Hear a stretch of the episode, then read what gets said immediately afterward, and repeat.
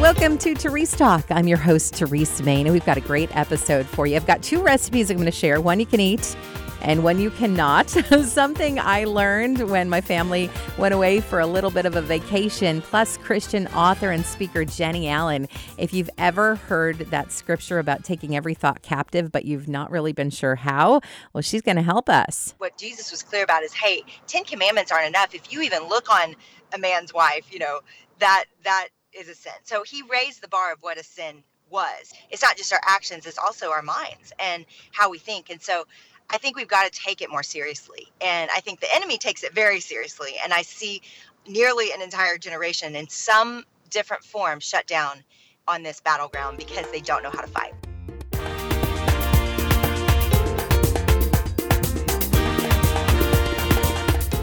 Can we talk corona? I know everybody's talking about the coronavirus, and a lot of people are afraid. Uh, people are buying things that they may not ever need, like face masks and excessive amounts of toilet paper, and uh, preparing to quarantine. And I'm not really sure if we'll get to that point. I mean, I'd love to say, yeah, there's no way, but I don't know that, right? God has got this all figured out. But I do know that there are some things that we can do that can help our families to be better protected. And since we have some warning, you know, since we kind of know that this thing might be coming, it gives us an opportunity to do some of those things.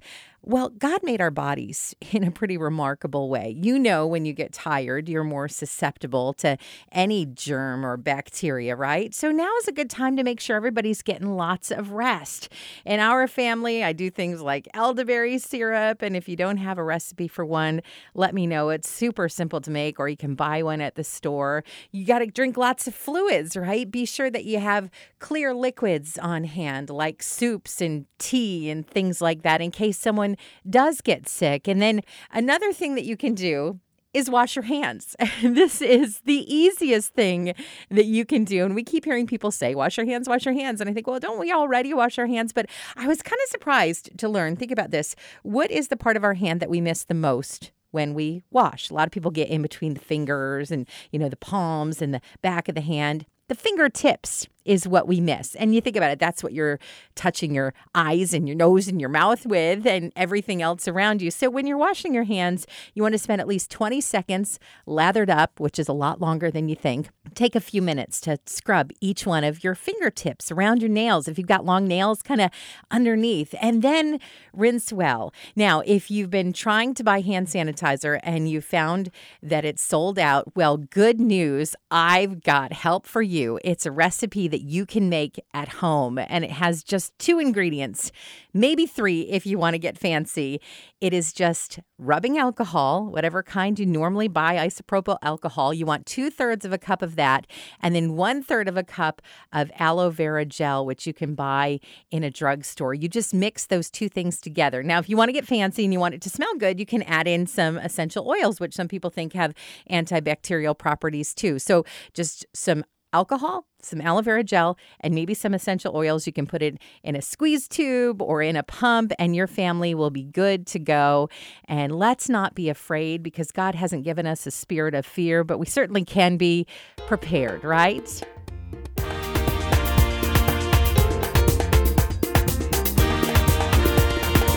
Do you ever have a thought and then it leads you to another thought and another thought and another thought. Now, if you're thinking good thoughts, this is awesome.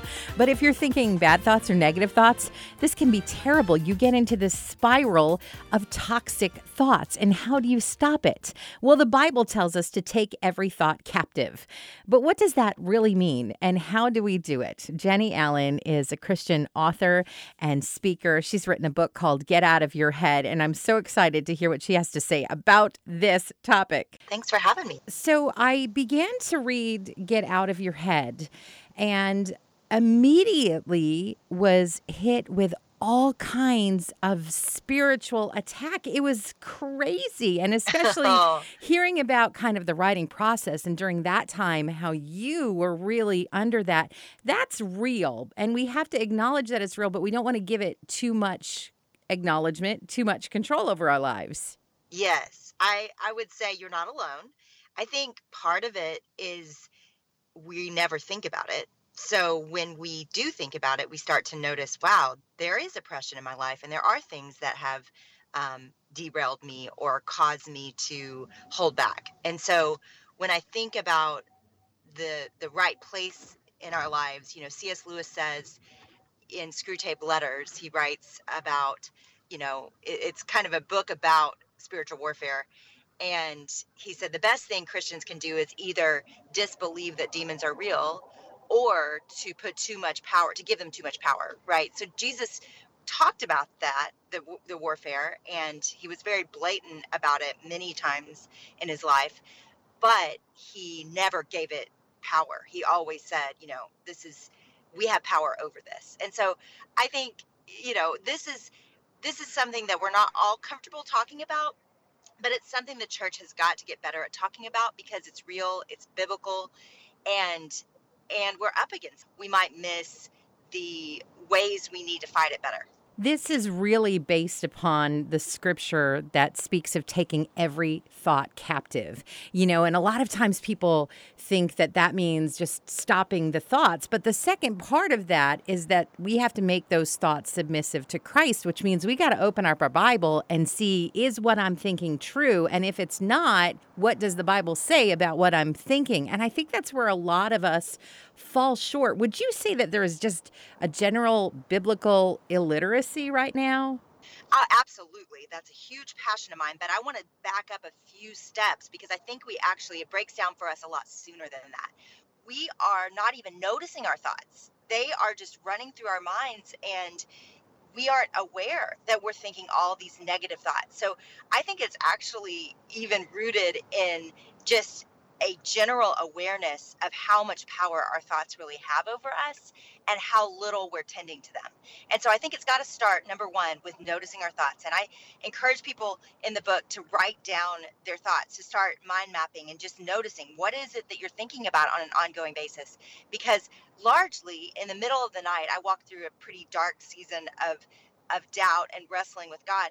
But I didn't think it was a big deal. It just was happening to me and so i didn't treat it accordingly. So when when you talk about the biblical literacy part i think by the time we're noticing our thoughts and we're starting to fight the lies that we're believing then yes we've got to go to the word of god and what is true and we also have to go to the community of god right? Like we've got to talk to the people of god because we are doing this in isolation and we're never saying out loud what it is that that we're believing. Because honestly, the minute I said out loud these thoughts that I had been wrestling with for over 18 months, when I said them out loud to some trusted friends, almost immediately they lost their power. Like I, I almost immediately realized like this is not true. And and having friends pray and fast with me was was huge. So I think yeah, I think first we've got to notice our thoughts. Second, we've got to confess our thoughts and the lies we're believing. And then third, we've got to go to the Word of God and make sure what is true so we're believing it. Boy, that idea of confessing your thoughts, because I don't think a lot of us would put that in the basket of sin, you know, thinking something that wasn't true. But if we're taking a false thought and living that way, it kind of becomes an idol. Actually, it's a sin at its root some of these thoughts are just negative, right? Like I don't think doubt in itself is a sin. I think letting it run rampant in my mind for 18 months, it definitely became a sin.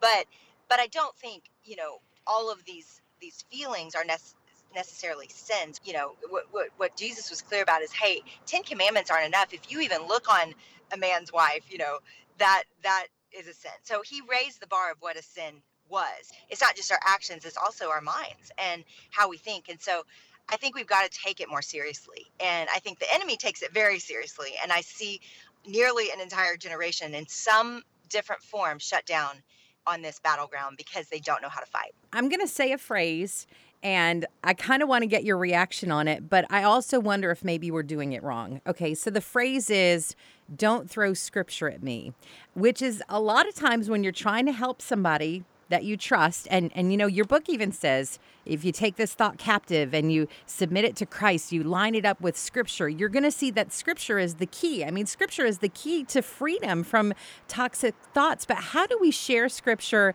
in a way that doesn't make people feel like we're throwing it at them? Or are they just in a place where any truth we, we give to them is going to feel like we're throwing it at them? Well, Jesus was so good at this. He constantly was looking for an in into people's lives. And it wasn't always scripture. In fact, a lot of times, and most of the time, it wasn't scripture. A lot of times, it was a meal. A lot of times, it was actually helping with a, a real physical need that they had. Um, a lot of times, it was a conversation with the woman at the well. It was, hey, tell me about this. They got to scripture later, but it was after she was well engaged into this to the conversation. So I think we've just got to really be insightful about what it is people are really wrestling with. And what scripture is meant to do is to to cause eh, repentance, right? It's it's to cut. And what I mean by repentance is not how you probably think, how most of the world thinks of it, like the hell and brimstone pre- preachers that would just yell for everybody to repent or the people sitting on the side of the road yelling, yeah, you know, repent, repent. It's more of a turning. It's turning back to God, right? Like that's what the word actually me- means. It means to you're in one direction and to turn back to God, and that that's a, actually a beautiful and gentle word. It's not a harsh word, and so that's what Scripture is meant to do. Well. There's all kinds of reasons that people are turned away from God, you know, like, the, the, and I mean on a given day. I don't just mean in a lack of belief where they're not a they're not a Christian. I just mean like all of us turn away from God on a given day. And so so I think first what God did was he actually came down to us. We were turned away from God and he comes down to us in the form of Jesus and he he lovingly like you know is so kind and so wonderful and does so much for us that that naturally we follow him and and we're we're turning back to god right? So i think we've got to be like jesus and just and and go to where people are wherever they are in their day in their struggle in their grief in their um, addiction in their pride whatever it is and just be there with them away from god and help them process what it is that makes them not want God, not want truth, because eternity is written in our hearts. And so we know that there is a, a desire in all of us for God. There really is. I think in, in, in mankind there's a there's a hope that that there's more than this life. And so what what people are looking for is hope. And so we've got the answers, yes, but we've got to be careful and winsome how we give them. The book is called Get Out of Your Head. There's also a YouVersion Bible app study of it that's pretty powerful. And then your podcast has kind of turned to Get Out of Your Head for the last few episodes here. And you interviewed a Navy SEAL on your podcast, and there was a quote that just leapt out to me and and I, I I was convicted right away. He said you can either be afraid or you can be ready. And then it got mm. me kind of thinking, how do we get ready? Because you cannot fight this spiritual battle for your mind if you're not armed, if you don't have like some ammunition ready. You know, it's not like you can be like, oh, I'm in crisis. Where's my Bible? You have to get in your Bible like way before then. Yeah. When people hear get in your Bible, they feel a lot of pressure. And I, I hope what what's happening with people right now is is that they're realizing I can't do life on my own. I, I get to speak to a lot of college kids and teenagers and when i do i get so excited because they're they're in a different place than many of us that are adults. They actually are desperate. Like they are going into the darkest places in the world you know high schools and even you know private schools are my, my kids have done both private and public. It's just dark right now and they know that they are struggling with mental illness. They know that their friends many of them have suicidal thoughts. Like they're not confused about the darkness. And so i think what we've got to do a better job of is helping people see that the thing they're craving and the thing that's broken is their need for God rather than just throwing God at them or putting pressure on them because they already feel so much pressure. Like God is the ultimate pressure reliever, right? Like he he is the one that has the thing the antidote to the world's method of keeping up and measuring up and running so hard and all this stuff. So I think what what I love about God is yes, he does call us to discipline and and i think as a generation largely we have missed that. We have not practiced that. But that discipline is ultimately to keep us near to him. And and because he knows if we're near to him we're going to be living our most free life that that is not encumbered by our sin, that is not encumbered by, you know, all of these just incredible dark things that we tend to fall into without him. And so I do think yes, we need to be in our Bibles, but I think one we've got to recognize that um, that this is this is sometimes complicated for people. And so what I love to do is just say, okay, what what does it look like for you to get the word of God? And for me, there are different times where it looks like you know the dwell app where i put in the word of god in my ears and i walk and i get outside and i spend time with them. So yes we need to be in the word of god but how we do that can be creative and and i think we are we are missing the best part in we get to spend time with God. Like that was that's the story of our lives and the story of redemption is that we get God. Like it is insane. It is unthinkable that God of the universe would want a relationship with us. And so when I think we when we come back to relationship and remember that that's our greatest means to be in relationship with him, I think it gets more attractive. Let's talk about the Get Out of Your Head tour coming to Rochester, New York on Sunday, March 29th. Now, this isn't like an if conference, like you're actually going to be in the room, right? I am going to be in the room. I can't wait. So, what are you most excited about with this tour? Uh, I mean, it is it is exciting to me to see this message be setting people free.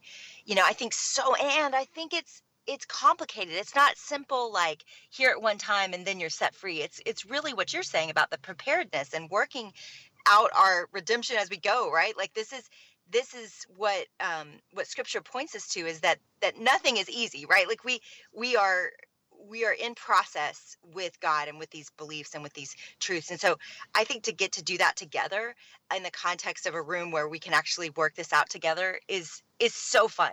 And it will feel that way. It'll feel a little bit like a workshop where we really are going to war with with our thoughts. And and then worship will be incredible. And jefferson bethke is on the road with us. And i mean he is just a lightning rod. And passionate and so it's i think it'll be a night that people really remember because hopefully god will use it to mark them and to really shift them from you know this toxic spiral to freedom Again, the book is called Get Out of Your Head by Jennie Allen. We've got a link for you on the show notes section at fln.org slash podcast.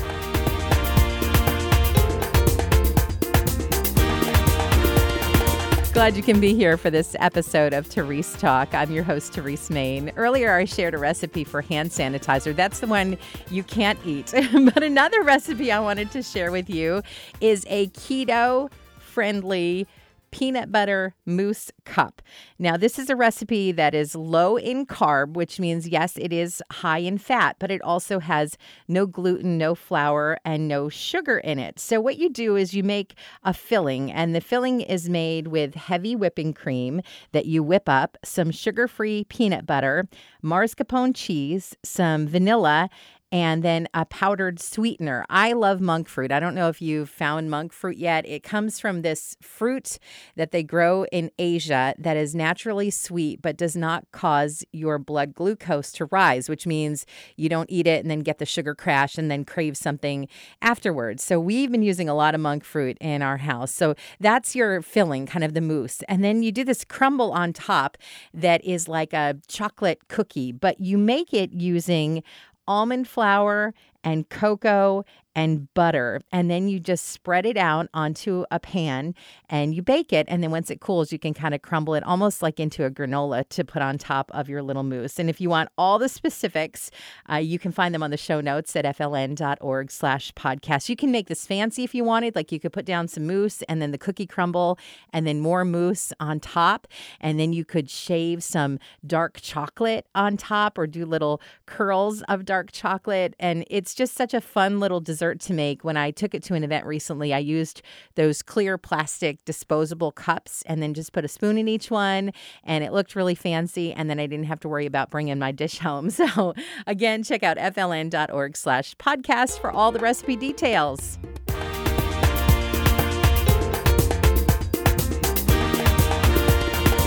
Does your family have any plans to go any place fun this summer?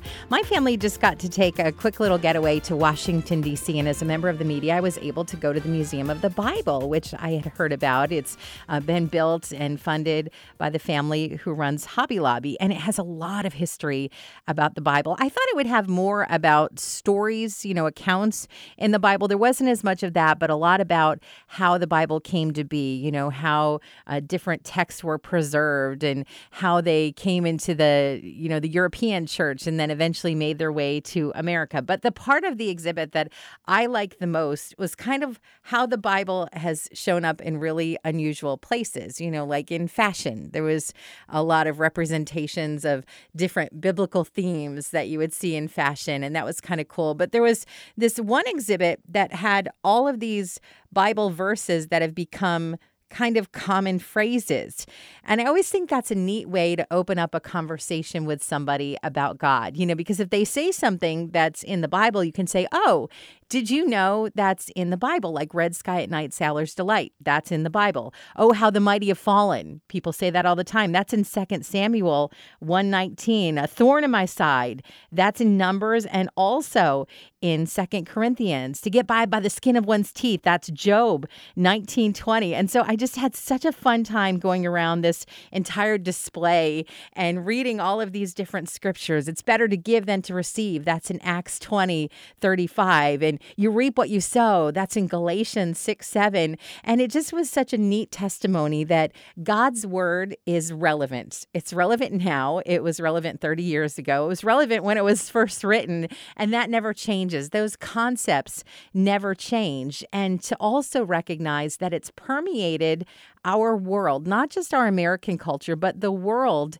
in such a deep way that people don't even realize that it's the Bible. And so if they have an aversion to the Bible, well, they don't even realize that they're living by so many biblical themes. You know, when you hear a phrase that's so profound that a child says, you say, out of the mouth of babes. That's from Psalm 8 2 and Matthew 21 16. So I'm going to put up some of the pictures from that exhibit with some of those phrases. And it's not all of them, but it was just such a cool thing to see.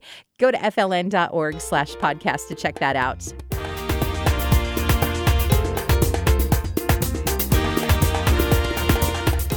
A closing thought for this episode of Therese Talk take him at his word. Have you ever heard that phrase? It's like when I want you to just do what I'm saying or believe what I'm about to tell you and don't question it and don't doubt it. Just take me at my word, right? But we should take God at his word. And his word is the Bible. So often we add to it or don't read it in its entirety, and that's not taking God at his word. When we don't read it all, or when we assume things, or when we add a little bit of extra, we change the character of God in our own minds. We make him fallible, we make him unloving, we make him unkind, and that's not who God is. When you really know the Bible and not just know it in an academic way, but in an understanding way, the kind of way that connects to your heart, you'll be able to take God at His word. You'll be able to trust Him. You'll be able to believe that He has your best interest in mind. And that's going to help you grow in your faith. It's going to make you be able to share your faith. It's going to make you blossom for God in a really profound way. It's not complicated and it's not hard. Just get to know your Bible, read it, ask questions, look things up, dig deeper, find the answers. Take him at His Word.